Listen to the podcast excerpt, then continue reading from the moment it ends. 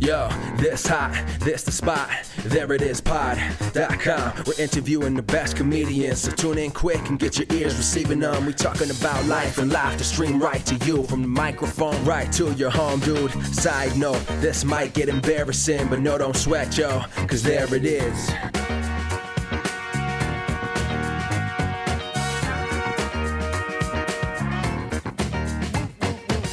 Welcome to the There It Is podcast, a comedy podcast to help you find your inspiration. I'm your host, Jason Farr.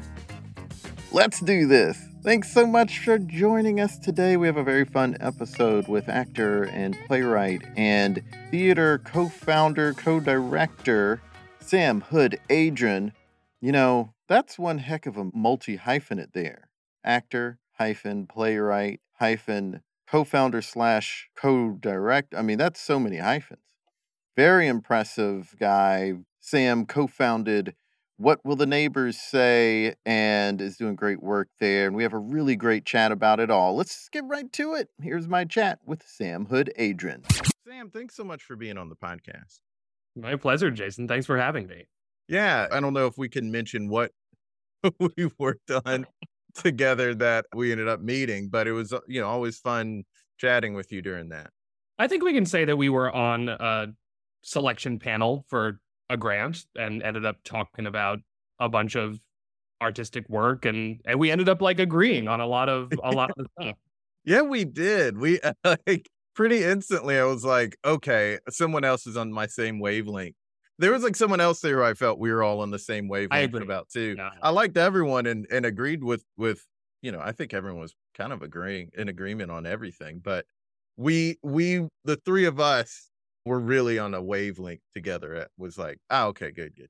Yeah, in my memory, I think there was really only one vote that was split, and the rest of them were like more or less unanimous. Which I've I've paneled for a number of organizations and opportunities, and mm-hmm. that almost never happened. So that was oh, really oh, wow. cool to like be on the same wavelength with like complete strangers. Yeah. Yeah. I don't know if we get too many examples or opportunities to feel like we're on the same wavelength with a bunch of strangers nowadays. Yeah, for real. Especially when the internet is involved because we were all meeting over Zoom. So it's like, it's, usually when you get online, you're not agreeing with the stuff that you see like the exact opposite reason of going on. yeah. no, but that was a lot of fun. It was my first time being on a panel like that. So it was really interesting to learn about grant writing and, you know, like c- putting together an application for a grant and what it's like for the people who are making the decisions. It was really an interesting because I've, I've never even applied for a grant. So it was really interesting to uh, see. Yeah, I do it whenever I get the opportunity to panel on anything. I've been on like selection committees where you don't panel, you just read applications. I've been on panel processes. And I mostly do it because I do a lot of grant writing and it just makes me a better grant writer. Not yeah. only understand, like, okay, here's what other people are doing. I like that. I don't like that. Oh my God, mm-hmm. I've done that. And now that I'm reading it, it's so unclear. But also, it gives you the insight of like, what parts of an application are are the panelists or, or selection people drawn to? Because yeah. i know at least on the panel we were on there were certain topics that were always like this is the sticking point. And obviously that changes opportunity to opportunity right. but as someone who ap- applies between my myriad of artistic jobs probably to over 100 grants a year it really is helpful to be like okay people really care about community that you're serving. People really care about what is the makeup of your board. People really care about how well can you articulate the thing that you're trying to do as opposed to like they cared less about what you've done before. They cared less about, you know, who the other collaborators are. And obviously that changes opportunity to opportunity, but I right. mostly do it as a learning opportunity for myself. Right. You know, that was like one of the things we did have to look for was how skilled people were, like how committed to their craft. And there was no one who didn't get highest marks on that. You know, like so uh, when I before I started looking at applications, I was like, oh, maybe they're going to be some stinkers. But then you start looking at applications, it was like, well, of course they all know what they're doing. I feel like if you're, ta- I mean, it that one in particular, but if you're taking the time to put together a robust application, I think you have to really care about it because it's a lot. It's a lot of time to put something Yeah. like that. yeah. And you said you do like a hundred a year? Yeah, so I have like a bunch a bunch of different jobs, but I so I founded a theater company in Mhm. 2016 called What Will the Neighbors Say? Yeah. And in that capacity as the artistic director there, co-artistic director, am applying for grants at all levels, you know, federal, state, foundation, local, random opportunities. And then I'm also the fundraising consultant and grant writer for Chickenshed NYC, which is an all-inclusive youth theater company. Mhm. Um, so between those two orgs, I'm submitting a lot of grant. I mean, I submit maybe, I don't know, five to ten a month between the two of them. So I'm doing a lot of this kind of this kind of work, and then do a lot of like one of my other jobs is an outbound um, fundraiser for MCC Theater, like calling folks over the phone, and I love that job. I'm really good at it, and it is, you know, I hate the term survival job as an artist, but like it's it's sort of where I make the bulk of my money. Mhm. And coming out of COVID, I, you know, before the pandemic, I was a caterer and I was a Mhm. stand-in for film and television was kind of my main gig. And I was like, you know, I'm coming up on 10 years living in New York. Mhm. I I came here to be an artist, to be in the theater world, to be an actor, a director, a producer. I don't want to do anything that is not related to those related to that field in some way shape or form for money and so really made that a goal of mine to like drop the catering. And i still do an odd like i work for an event company so i'll do like some admin for them every now and then. Mm-hmm. Mostly because they pay really well but 98% of my work is now somehow in the theater field whether that's administration directing producing. I do a lot of like freelance producer for hire so if like someone has an idea for a show and they have the money but they don't have like the infrastructure to actually make it happen i come in and sort of like line produce for them Wow. Yeah. So you mentioned you have a, a lot of jobs, and uh, that typically means you've done a lot of things before moving to New York. So I, I am. You went to Tisch though. we- When you when you went to NYU Tisch, but before yeah. then, were you doing a lot in high school? Yeah, so I was born and raised in Providence, Rhode Island. Still love Providence. When I was growing up, it was still sketchy, I guess. Yeah. It was still like finding its finding itself, but now it's like super cool. Mhm. So much great food, so much great art.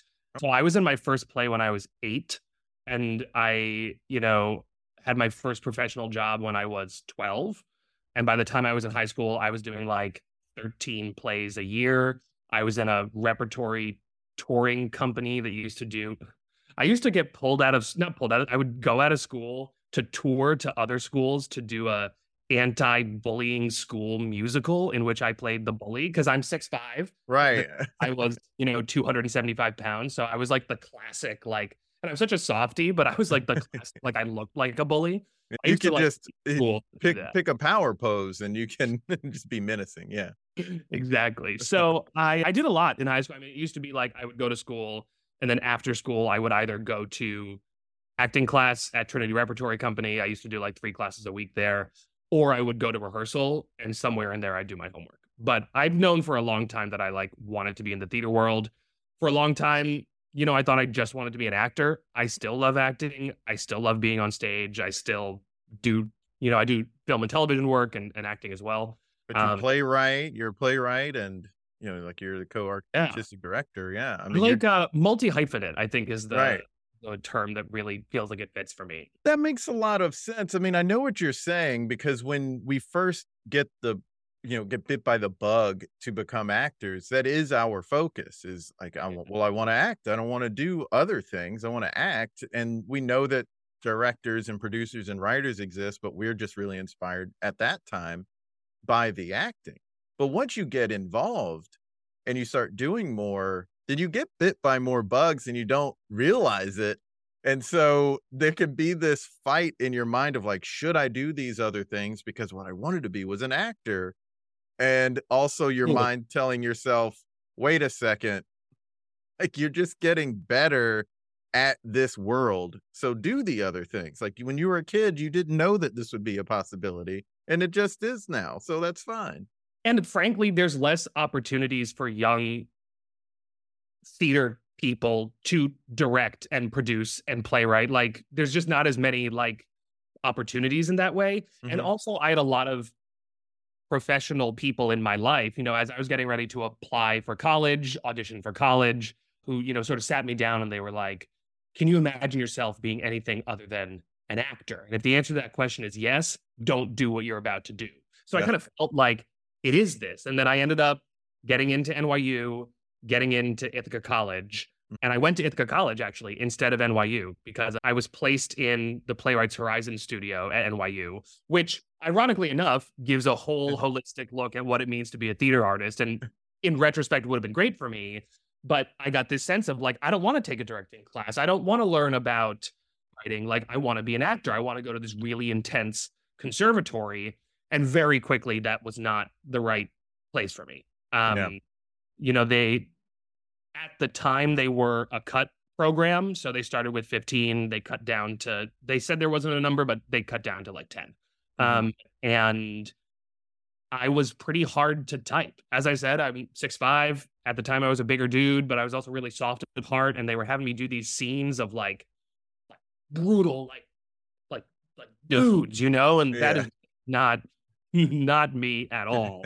so I ended up transferring after my sophomore year and I got into NYU again, but this time I got placed in the experimental theater wing. And that's where I ended up going and doing and finishing my undergrad. And mm. that place just changed my world. It made me a much stronger actor because it they focus on physically based acting, Grotowski and Meisner, mostly stronger on the Grotowski stuff, on more of an outside in approach than like an inside out approach. And that mm. just really clicked with me.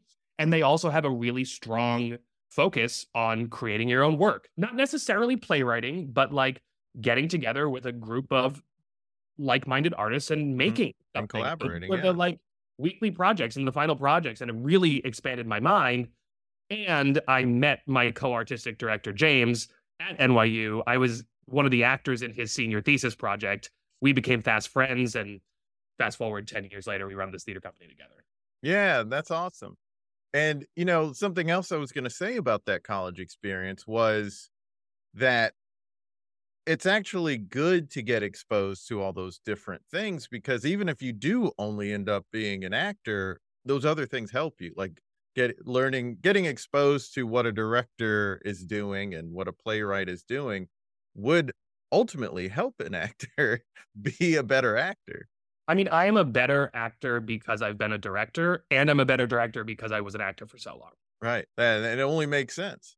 I feel like there's so many examples now for young people of people who are multi hyphenates. I mean, that's sort of the thing now. And I feel like the drive now for many would probably be to be a multi hyphenate more than just to be any one thing because there's so many people who are successful who it seems like that's the climb. Like you start acting, and then you start producing, and maybe you start writing and directing, or maybe you were kind of doing some of that all along. And that's such a thing. I mean, I saw something about uh, Ryan Reynolds earlier, and like he's, I know he's, I'm sure he's not seen as like this auteur, but at the same time, he's writing a lot. He's writing a lot of that stuff. Well, that or Bradley Cooper, on. you know? Yeah. yeah. Got his start on stage, got known for The Hangover, and wrote and directed A Star is Born, which. I loved, you know, learned how to play mm-hmm. the piano and like did all of those things. And yeah. I think you're right. There are so many more examples especially in the film and TV industry, but also in the theater industry. Mm-hmm. But a big thing that I think has changed, especially since I was starting, is the the accessibility of making your own content. I mean, when I was hanging out with my friends and we wrote like a little short film that we wanted to do, we had to go buy cassette tapes for the camcorder and then transfer those to my dad's like ancient computer and hope that he wasn't trying to make phone calls with the dial up while we were, you know what I mean? And now it's there's a, a cinema camera in everyone's pocket and all of these platforms to share your work. Right. And so it's just the access is there. And I think that that's nothing but good. Right. I, you know, I also wonder, you know, how it'll look in the future. Like, will it, will the pendulum swing in the other way where people want to be hyper focused on one thing? But I feel like we have broken through to an era of really good work being made again because I think there was like a commerce let's just make content sort of thing going on and you know obviously that's still going to be a thing on social media but I mean this was a pretty good year for movies last year was a pretty good year for movies uh, it's this year has really really done it for me. I was actually mm-hmm. on the selection committee for the SAG Awards this year. Oh, cool. Uh, for the for the TV shows, which I, I liked because they gave me free access to all the TV shows, but it's impossible to watch oh, seasons of like a hundred TV shows. right. Um, but I've been a member of SAG since 2015, and what they do is that's really great is they give you access to all of the movies and TV shows that end up being nominated. Mm. So my wife and I, who really got into movies during the pandemic, like in 2020, we watched 300 movies. Wow. As, that's what we did. We were both unemployed artists. We had nothing else to do. So we watched 300 movies. We kept track of all of them. And I had to say, like, this year, I really think there have been some incredible movies. Yeah. I, I just, just, watched American Fiction, which blew I loved it. mind. I he loved it. Loved that movie. Yeah. That movie was so good. And I, I don't know what chance it'll have this year because like you have Oppenheimer nominated was such a big thing and Barbie was such a big thing. But I, I did love American fiction. There's a thing that I was talking about with friends the other day uh, that I'm really annoyed by. And it's when people say all Hollywood does is make Marvel movies. They don't make small dramatic movies anymore. And I said, well, how are they nominating dramas every year for the Oscars? And they they nominate up to 10 now. Like that wasn't always a thing. for a long time in my life, they were only nominating 5. And yeah. now they're nominating 10. So I don't know how we can say there aren't any dramas all of a sudden.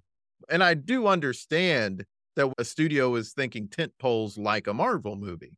But they are still making dramas. And then the, when the Oscar nominations come out, those same people who are complaining about how everything's or everything's a superhero movie, they'll say, "Well, I haven't seen any of these movies. Why don't they nominate stuff that people have seen?" Well, I'm sorry, you can't have it both ways. like you cannot say that they aren't nominating dramas and they're only making movies like Marvel movies and then not watch the dramas they make. Yeah, I I mean I definitely agree. I mean I feel the same way about like theater, honestly, which is like there is a place for those like bread and circus movies, right? I mm-hmm. love them. When I see a good superhero movie, I love that. When I see like a Mission Impossible, like I have a, I have a great time. I love like a good action movie or a, a sort of like big budget thing. What I think happens is unless you're in the industry or a, a film person who enjoys like cinema, it can be really hard to find those movies. Like mm. they don't make it like, and I am in the industry, I'm in the union. I have a lot of friends who watch a lot of movies, and without fail, the nominations will come out, and I'll go, "What are these movies?" And I There's watch like a mad dash to to watch them. Yeah, yeah, exactly. And it's like, when did this? When did this come out? This came out in March. Like what?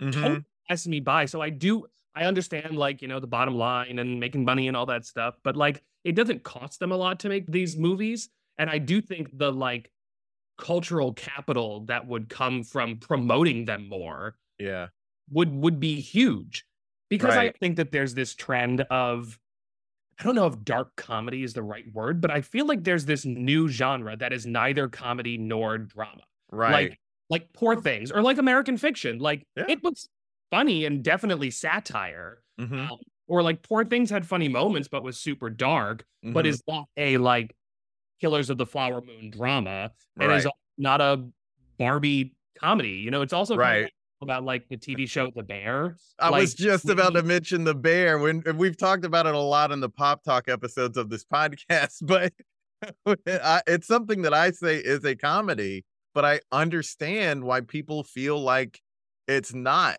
but it because it, it does ride this line. It's almost a new genre. It, it's just like yeah. everything, I guess. It's not binary anymore, right? Like right. it's not just funny or just dark. Like there we live in a crazy time where things are no longer black and white. And I think that the media that's being made is reflecting that. Right. Yeah. It's almost like they need to call it a comdramedy or something. they just make up a whole new word. and like the bear and like the comdramedy. I mean, it is sort of like there is this eh, that complaint really started back with Orange is the New Black because people were saying, well, and Nurse Betty, where people are like, this is really a drama fully. And then there's one quirky character that doesn't make it a comedy, which I I get. But with the bear, it, at least it has that Chicago style of improv where they're not going for the joke like a typical comedy, but it is a humor piece. And Definitely. there are funny things that they are trying to essentially do. But a lot of things have really blurred the lines. Because you think of The Sopranos, like The Sopranos had a lot of funny stuff in it, but it was also very much a drama. so I don't know what it is. Maybe that's like they have two category or multiple two new categories. Whereas if it's on the comedy side of a comedy drama, it's a com dramedy. And if it's on the drama side, it's maybe just dramedy. Yeah. I mean, if they can create the what blockbuster of the year category, I think they can figure this out. yeah, for sure. It is. It is interesting. And I, I actually, I, I do want to point out too that I agree that there is something annoying about not knowing about these a lot of these movies until the uh, the Oscar season, right? Like when those nominations come out because it's all just based on capitalism. It's oh, it's the holidays, it's the summer, so we need our tent pole big movies that are we hope make a billion dollars. And then when the Oscar season starts, that's when they they utilize that to promote their prestige pieces. And that's when we start hearing about past lives and anatomy of a fall. It's like, why didn't you talk about this before? I I wanted something like I was in the mood for this in June. yeah. Yeah, it's uh it's an interesting place, but I do think the criticism should be towards the MO of how they promote this stuff and not necessarily whether or not they're making it. So I'll I'll only really criticize the people who know that movies like past lives are out and then they disregarded watching it and then also complain that everything is a superhero movie. It's like, well, there's nothing but blockbusters. Right. It's like, well, you keep going to the blockbusters. So you're telling the market that you want that. so right. If you want them to make more of something else, go watch that stuff. Like make it a point to watch that in the theater and they will definitely adjust. But until then, it's going to be the way it is. And I'm fine with both existing. I don't like yeah, I like the Avengers movies. So me too. It doesn't have to be one or the other. I just right. I want to be kept abreast, I guess, of everything that's right. On. Well, there's just so much content, especially when you get to TV. There's so much stuff out there. You mentioned uh, a little bit ago that you, being six five and you were stand-in. So I was wondering if there was a particular actor that you were a stand-in for a lot because you know there aren't a whole lot of actors who are six five. So first of all, I lied a lot and said that I was six three. That is still tall for film. Mm-hmm. For a while, I was Ansel Elgort's stand-in. Okay. I stood in for him on The Goldfinch. I stood in for him on some of West Side Story, and then I was a stand-in for three seasons on the TV show City on a Hill, set in Boston, shot in New York. Mm-hmm. Um, uh, and I stood in for I don't even know the guy's name, but I stood in for him for years, and that was nice because it was like a reliable job. Yeah. And I don't know if you ever seen the TV show Veep. Yeah, I stood in for Jonah. Um, oh, um, yeah. He came to New York. He's a tall shot. guy. Yeah.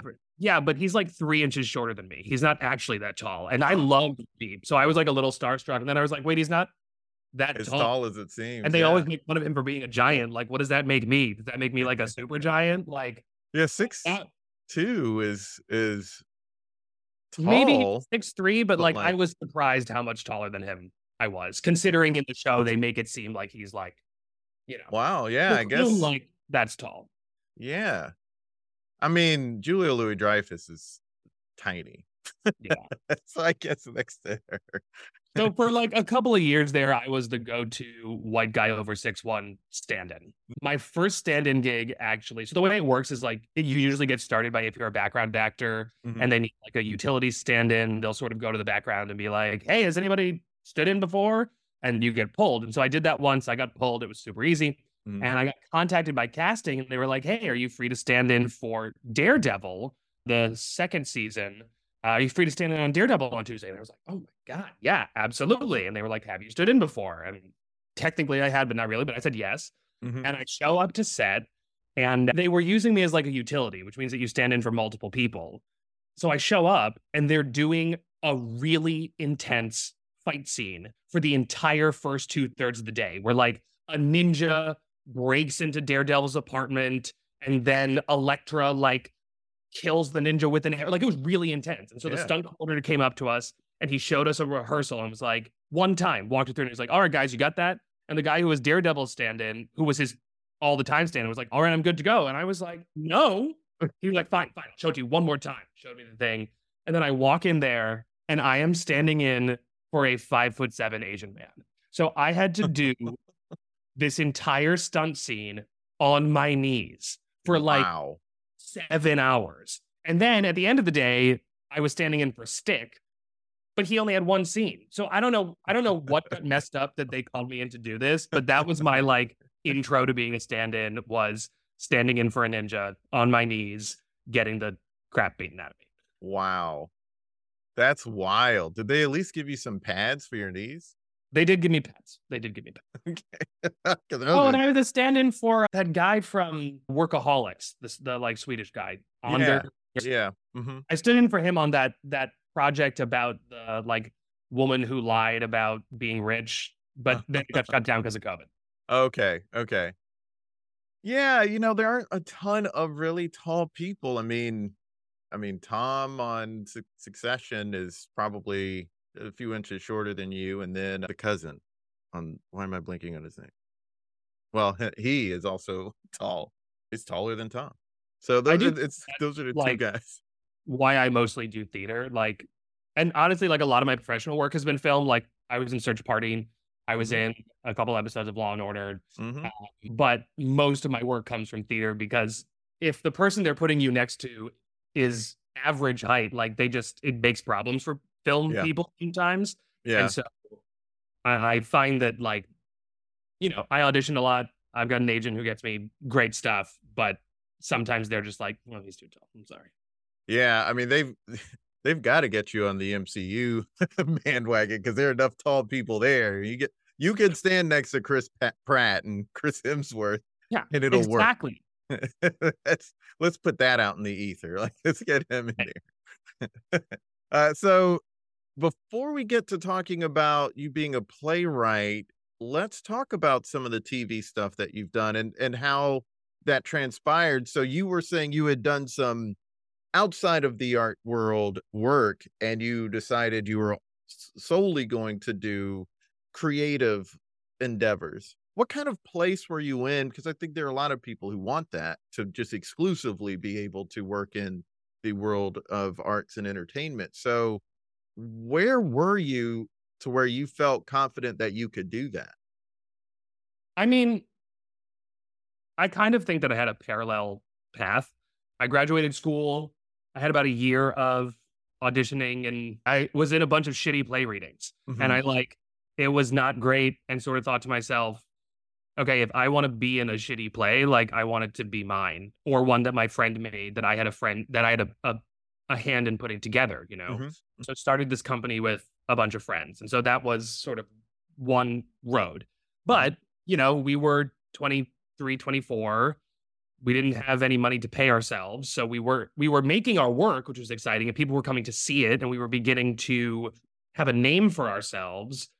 But we didn't get paid until year six or year oh, wow. five. And so when we were the actors, we didn't get paid. We didn't get paid for the producing. We didn't get paid for any of the writing, any of the directing, any of the stuff. The only thing we got paid for was if we toured, the company would cover our room and board, but we still mm-hmm. didn't get a salary, as it were. So I had to work, basically. You know, I was still auditioning and I got my union card by being in the movie The Finest Hours when I was in college. Uh, mm-hmm. It's shot in Boston. I had a relationship with like Boston casting from being a kid who went in there all the time. Mm-hmm. ended up doing five days on set. I got my union card. I'm in that movie. And I joined when I was 22. I actually worked as a spotlight operator at the Big Apple Circus to pay for it. And so because I joined the union, I was able to do background work at the union pay scale, which is is okay. It's pretty good. I mean, when I started it was 157 for 8 hours and that was 2015 and now it's up to like I don't know, I don't really do that work anymore, but it went up $5 a year every year. Mm. Uh, but you really start to make money when you hit the overtime. You know, time and a half after 8, double time after 10, penalties if they don't feed you, you know, so right out of college, I worked I forget what the movie was called, but it was like 15 overnight shoots in a row. Mm-hmm. And I mm-hmm. made like $8,000, which was the most money I'd ever made in my life at that oh, point yeah. for any one project. And so I, I was doing the background thing also because you don't need to commit. So it allowed me to travel. It allowed me to go on tour when we got to, you know, we had a show that we were taking uh, to the off West End, and I got to just sort of pick up and go without any responsibility to like a boss. And then from doing background, I started standing in, and the the company was growing, and I actually got the job on Search Party. It started as a background job. I played the one of the brothers of the main character, mm-hmm. but the other two brothers were speaking parts. Mm-hmm. So it was three speaking parts and me. And the thing about being background is you can't say even a word, right? so they would talk to me because there was a lot of improv. They would talk to me and I'd be like, mm. in one of the episodes, they gave me a girlfriend who was a speaking part and she would talk to me and I'd be like, so they ended up turning it into a bit and they brought the family back a lot. And it was like I was on my phone. I became this incel weird brother thing because they had to justify the fact that I'd been on like eight episodes but hadn't said a word over five seasons. and then in the final season, in the final time that the family was there on set, they were like, "We're gonna have you say something," and it was a really nice sort of like thank you for like frankly the years of underpay and unrecognition. But ultimately, that was my first speaking part on television and from there like allowed me with my agent to like go in because now I was credited. Like mm-hmm. I couldn't even tell people that I was the brother because you, you're not supposed to put mm. background jobs on your resume, and it's oh, right. so if you looked me up, you'd never know that I was playing the brother of the lead character in like two episodes a season, so I can finally put it on my resume and credit it. Mm. So all of that is to say, I just needed more money, so I was catering. I'm big and I'm clumsy and I'm bad at it, mm-hmm. so I hated it. And they treat you like shit. Like yeah. everyone is so mean to you when you cater. And then I mm-hmm. started bartending, and I really liked that. I also did a bunch of other random jobs. Like I used to take an old guy in the Upper East Side to Harlem to listen to jazz concerts. I worked a job like plugging in phones at Rutgers University, like oh, changing over all their old phones to new phones, and it was 35,000 phones. Like I did a bunch of crazy jobs. I was a friend for rent where you could like rent me to hang out with you. Oh, guy tried to rent me to be his best man at his wedding, and I was like, dude, you, I'm, I'm not going to do that. Like, I can't. Well, all of that is to say, when the pandemic came around, there was sort of the the influx of uh, unemployment money and sort of the the relief money. Mm-hmm. I, you know, I just sort of thought to myself, like, I have this theater company. We've done some exciting things. We're sort of at the five year mark where a lot of our mentors have said, like, you know, at five years, it's either going to happen or it's not, and you're going to know. And at that point, right around five years, I cold called the head of the Queens College theater department. And I was like, I noticed that you had a company in residence before. Are you still doing that? We want to we want to be your company in residence. She was like, We're not doing that, but we need someone to teach experimental theater. Do you guys want to do it? And so that's how I started my teaching career and getting in with Queens College, starting to teach with my colleague James really changed the game for us. From there, we got a grant from the National Endowment for the Arts. We got a grant from the Cultural Development Fund, a three year funding commitment of $35,000 over three years. Mm-hmm. We got a design enhancement grant. We started getting residencies. So things started to move. And so coming out of the pandemic, as I said, I, I thought to myself, you know, I'm in my late 20s, moved to this city to do this stuff. I did not move here to be a caterer. Like I could do anything else anywhere else and it would be much easier like mm-hmm. if i'm going to be here let me do it and so mm-hmm. i will say like not everything i do is creative but it is at least involved in, involved in the art world so yeah. i'm this great writer for Chickenshed nyc two days a week i run my theater company i'm getting paid to do that like a small stipend now mm-hmm. uh, our operating budget's like $60000 a year at this point I do outbound fundraising for MCC theaters. I'm talking to folks on the phone at you know, I'm coming up three years there in in uh, March. And I will say that job also really changed my life because I can do it from home. I Mhm. work 10 hours a week. Mhm. Um, and because I'm good at it and it's hourly plus commission, I, I make enough money to pay my rent every month and I only have to work 10 hours a week. And that has allowed me to do the artistic stuff. Oh, that's Uh, amazing. I'm also the festival coordinator for Frigid New York. So I run all of their festivals throughout the course of the year. We've got a 47 show festival coming up in April. Mhm. Um, that's across three venues. So I just sort of like looked for these opportunities that honestly would not have been doable pre pandemic because I would not have been able, like, I was working at MCC until three minutes before I talked to you. You know, yeah. that wouldn't have been possible to be in Hell's Kitchen and then come down. Like the the changing of Zoom has yeah. really allowed me to cobble together all Uh-huh. of these things so that I'm involved in the theater and arts landscape in a myriad of ways, from administration to financial support to fundraising Mhm. and now educating. I'm on the adjunct faculty at Marymount Manhattan College, taught my first class yesterday. awesome. Congrats. Thank you. And have this theater company that I am just like unbelievably proud of. My colleague James, my co-artistic director, and I like we speak the same language. We're interested in the same things, and I think we're doing work that uh, is not really being done in the same way by a lot of folks out there. And that is my main artistic outlet. Yes, it's plays that I write. It's also plays that I act in. It's also stuff that I just produce and up uplift other folks. And it's also community events and it's teaching and it's advocacy. So that is my main sort of outlet. And then I still have an agent and I'm doing like three or four auditions a week. So Awesome. it's a, it's it's a lot, but I love it. Yeah, I mean it's a lot, but it doesn't feel like something that's gonna burn you out because it's all stuff you enjoy doing. I mean, you know, I was much more exhausted getting paid 15 an hour to carry around trays for rich people. Like Right. that was literally exhausting. Yeah, And I worked less, but Yeah. yeah.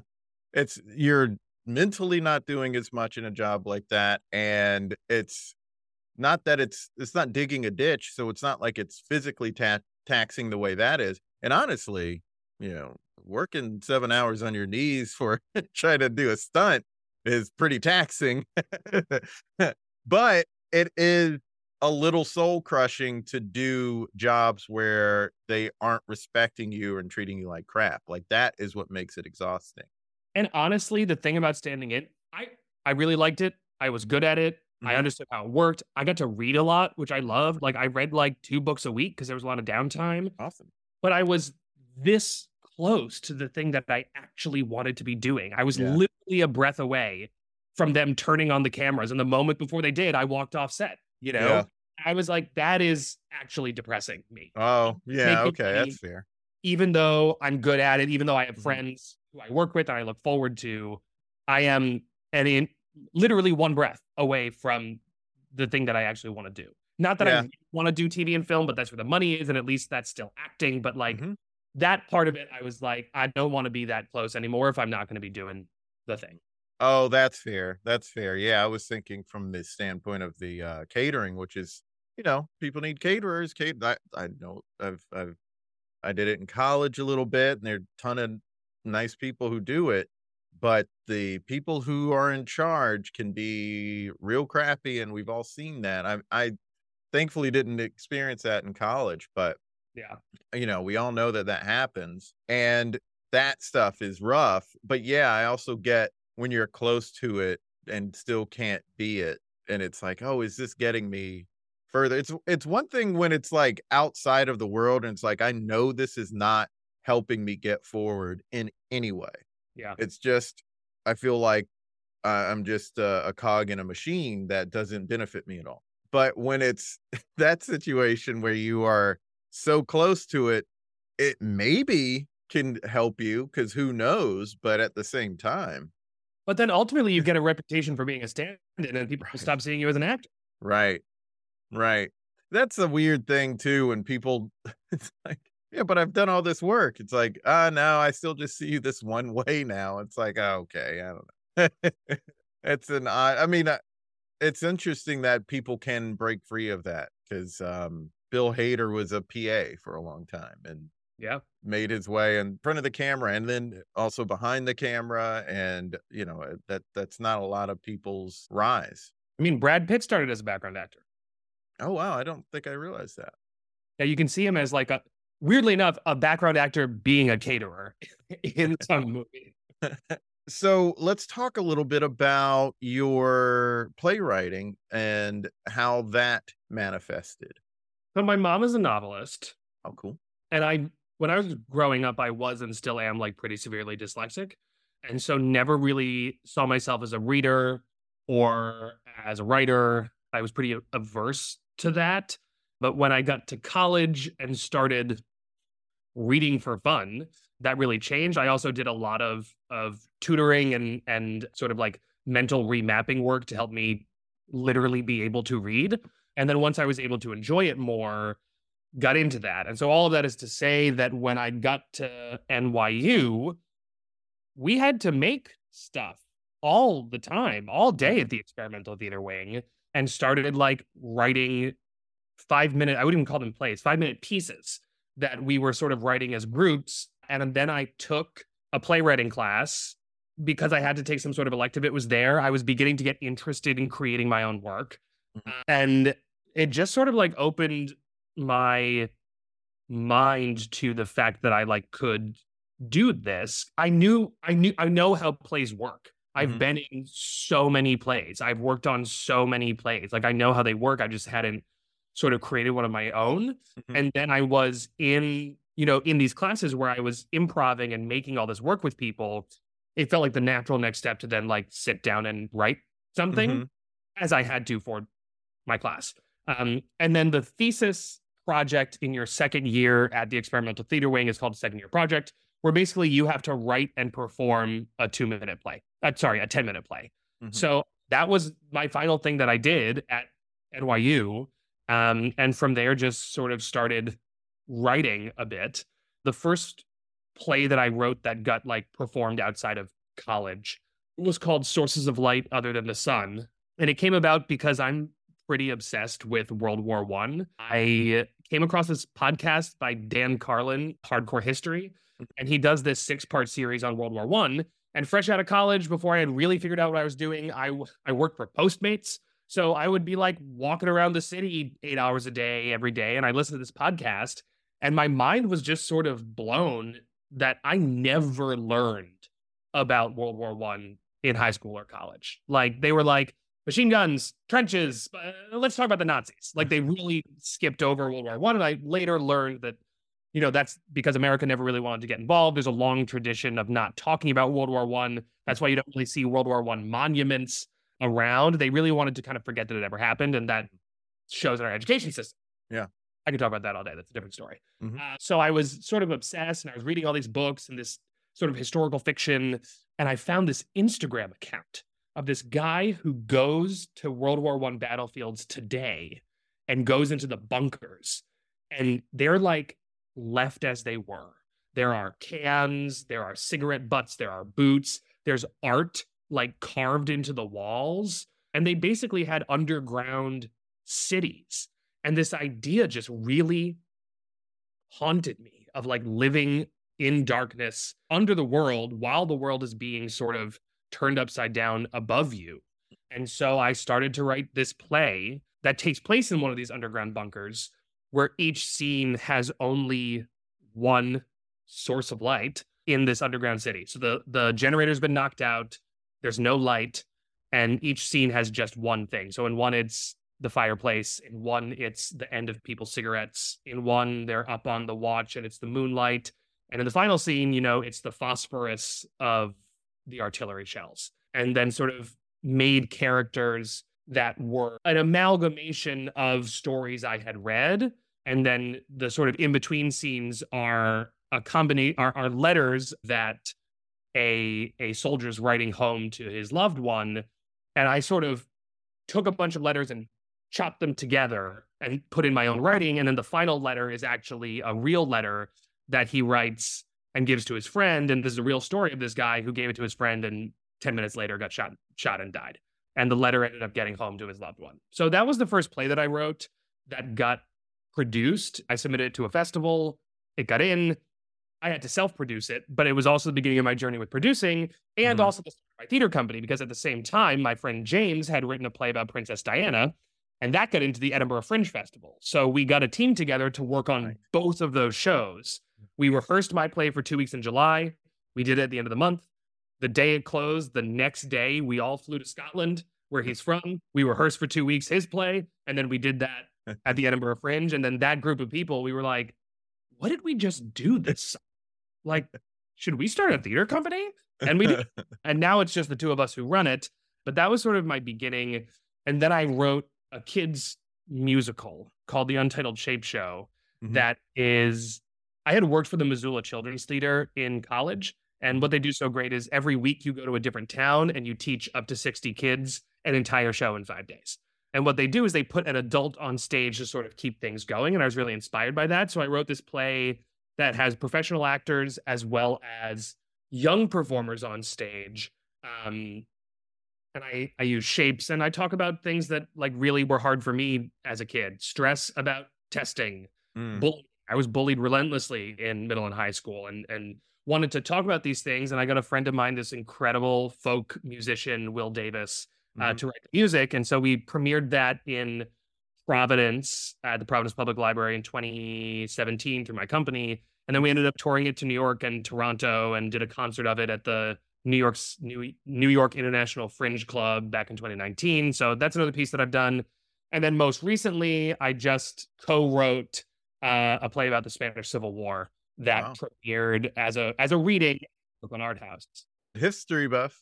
I mean, yeah, you I mean, love that- history. I love history. I really do. I'm just interested by like stories that I wasn't taught as a kid and Yeah. finding about them myself. And so the work that I do with my company is also kind of the work that I do in my writing, which is source based experimental plays, like plays that use real history. I mean, for this Spanish Civil War play, we spent 25 hours in the New York Public Library archives, the tenement archives at NYU, and then create this play that is an amalgam. The characters are an amalgamation of people. We're not trying to say, okay, this is John Smith, this is who he was, this is what he did. It's more like this is Walter, who's a character, and this character Walter is amalgamating the experiences of 10 people that we read about. Mhm. Um, and so that's sort of the work that my company does, and therefore sort of the the writing that I do is is source. I'd call it source based experimental or source based devised theater. Mhm. That is so much stuff. And it's and I just hearing you talk about the playwriting and then also the stuff that you were doing as an artistic director and every you know like the the two companies that you're you're working with and everything. I just don't know how you have the time. I mean, like I said, I made this commitment to myself, and this is what I've always loved. And I, I always wanted to be an artist, but I like didn't always want to be a starving artist. Mhm. And I'm really fortunate to have had opportunities to have had like a wide array of backgrounds and and jobs that have informed my ability to to do all this stuff. And you know, I didn't plan to be a producer or an artistic director. In the first couple of years, like we were self-taught. Like no one told us how to write grants. No one told us how to make Mm. budgets or press releases or pitch decks or talk about your own work. Like, I mean, to go back to the panel that we on we- we're on, it is so hard as an artist to talk about what you do. Yeah. It just is. And so, like, all of those skills that I did mostly for my fun passion project ended up sort of allowing me to do all of this other stuff that lets me, you know, pay my bills, live my life, Mhm. travel, and also get to make my work and work that interests me. So I feel very fortunate um, to have done that. Now, do I open my calendar some days and be like, what am I doing? Like, it's at the point where like I really don't know what I'm doing day to like I have to look. I don't know what I'm doing today. But we are getting ready. Actually, I would love to talk about this. We are getting ready to do our first main stage since before COVID. We'll be premiering it. I can't say where yet, but it's gonna be at a venue in Long Island City in May. And it's this piece that we developed as a residency at Brick Lab and as part of the Artist at Home program at Mitu 580, the home of Theater Mitu. Mhm. Uh, and it's called Third Law. The idea being every action has an equal and opposite reaction. And it is so different than everything I have talked to you about. It is an interactive theatrical game that it's trying to give the audience as much agency as possible over the work that they are consuming in front of them. After the pandemic, we really wanted to make something that could only be experienced in a room with people. So the idea of the show is that there's a bunch of circles projected on the floor with different numbers in them. And so the whole space the audience can walk around. And as the audience walks into the circles, when the right number of people get into each circle, it activates something and the the the audience begins to realize that they have control over every aspect of what they're seeing. One circle activates the lights, one activates the sound, one activates sort of the audio world, the over the voiceovers, and then one of them lets them cast the show. So every actor wow. knows every line of the piece. And at any moment, if the right number of people stand in the right circle, it's recast and they have to pick new people. So you never know as an actor which of the two parts you're going to play. Wow. So I'm really jazzed about that. We're doing 30 performances in Long Island City in May. Okay, that sounds amazing. We'll have to keep an eye out for that. Yeah. That's intriguing. That is definitely different than like the history plays about the fascists, you know. well, a lot of great stuff there. For me, my take back is you can do it. Like go for it. You can do it and utilize what you know to help you help propel yourself and then you will also learn new things. So whatever you don't necessarily know right now, you just start with what you do know and you can you can get ahead because you taught yourself a lot early on like you were saying. And I also think like first of all, I definitely agree with that. And another thing I think is like it's never it's never too late, you know? Mm. And if there is a, a project or an idea, like it's just going to live in your head until you try and do it.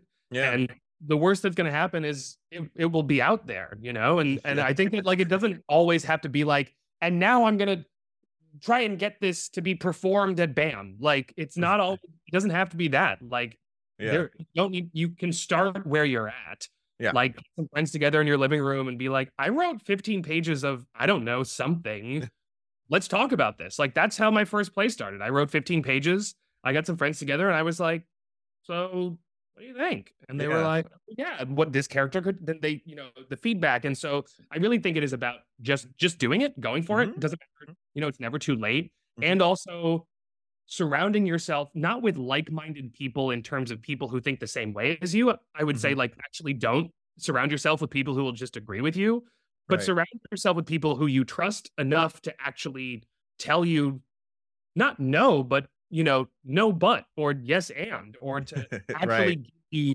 the help that you need right feedback yeah. actual yeah there was a a seminar i was at or a speaking engagement i was at and someone said something i thought was really helpful he was saying he was an entrepreneur but he was saying that a lot of business owners will say i only listen to constructive feedback and he said no listen to all feedback, like all criticism, because all of it is coming from somewhere. And it, maybe when you assess something, you realize that the person made some sort of mistake or they're just angry and they don't really have a valid point. They just want to yell about something. And you can disregard that. But if someone is is being mean about something that actually doesn't work in something you're making, then take the part that is going to be helpful to you to making it better you can disregard the mean side of it, but if they're saying, "Hey, this doesn't work," then you still need to work on that. Yeah, exactly.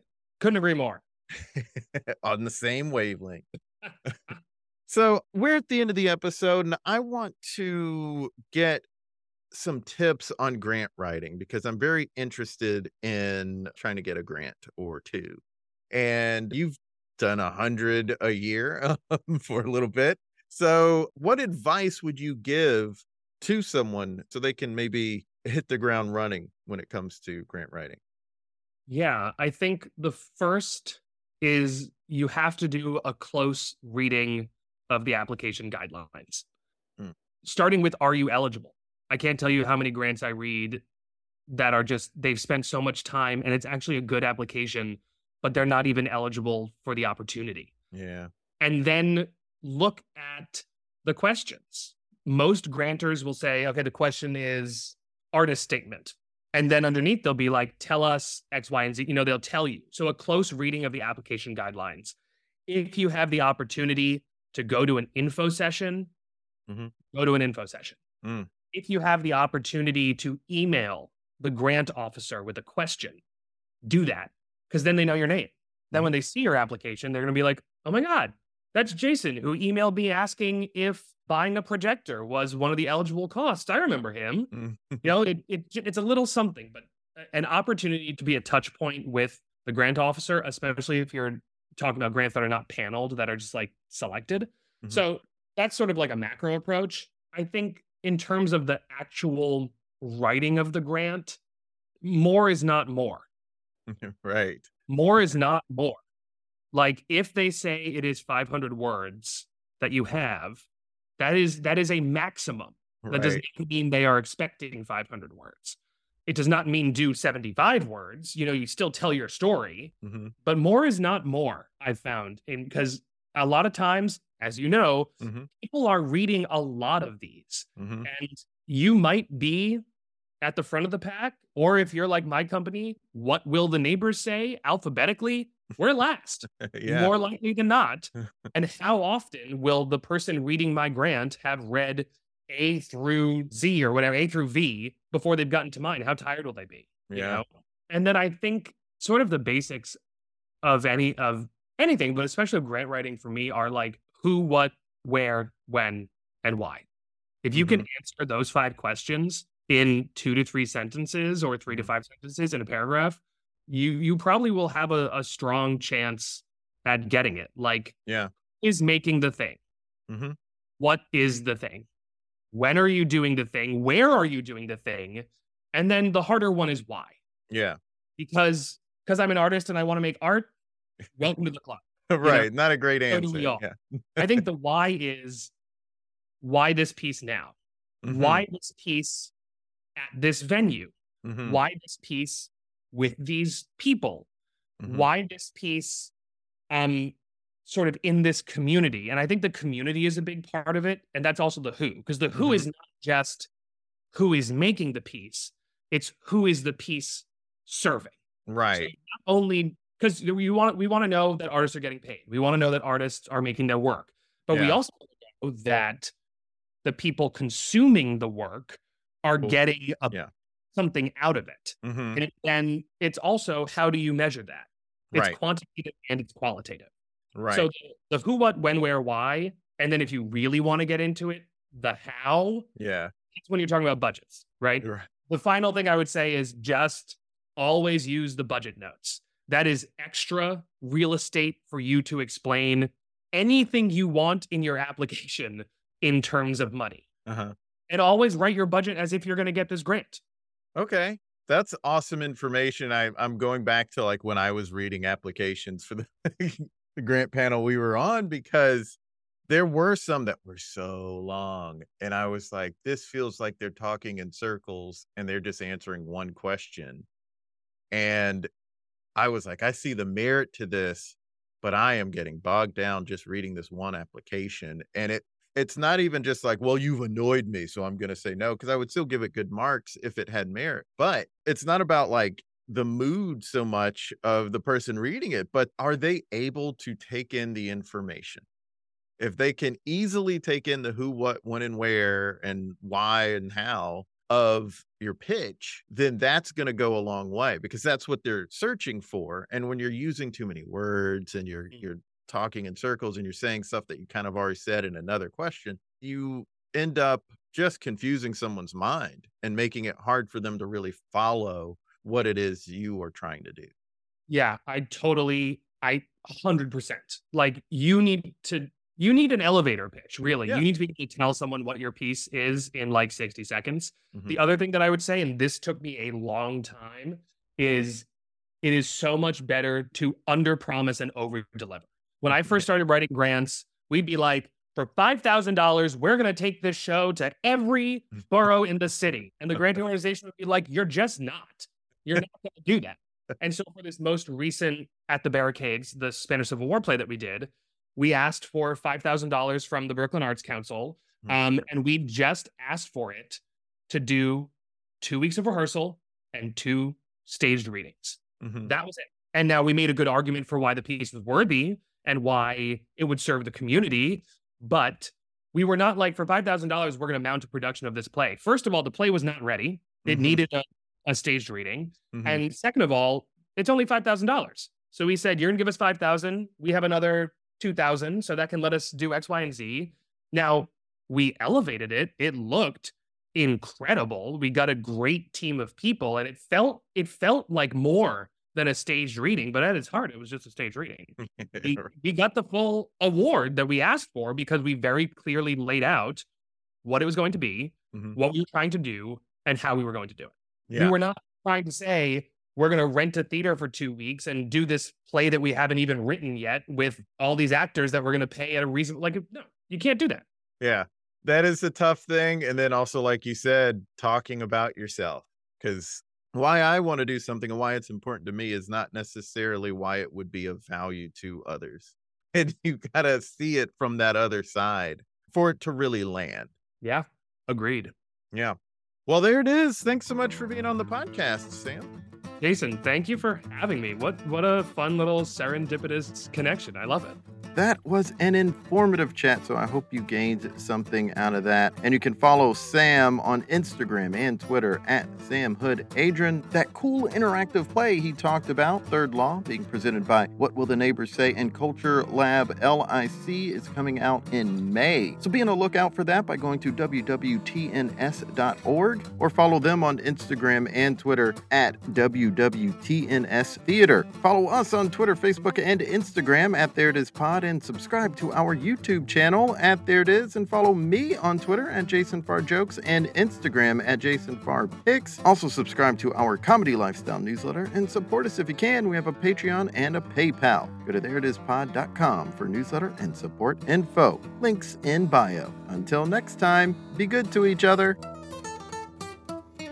The music for the theme song was created by Neil Brooks. The rap was written and performed by Nick Acevedo. The logo for There It Is was created by Jeff Prater. The There It Is podcast is produced by Jason Farr.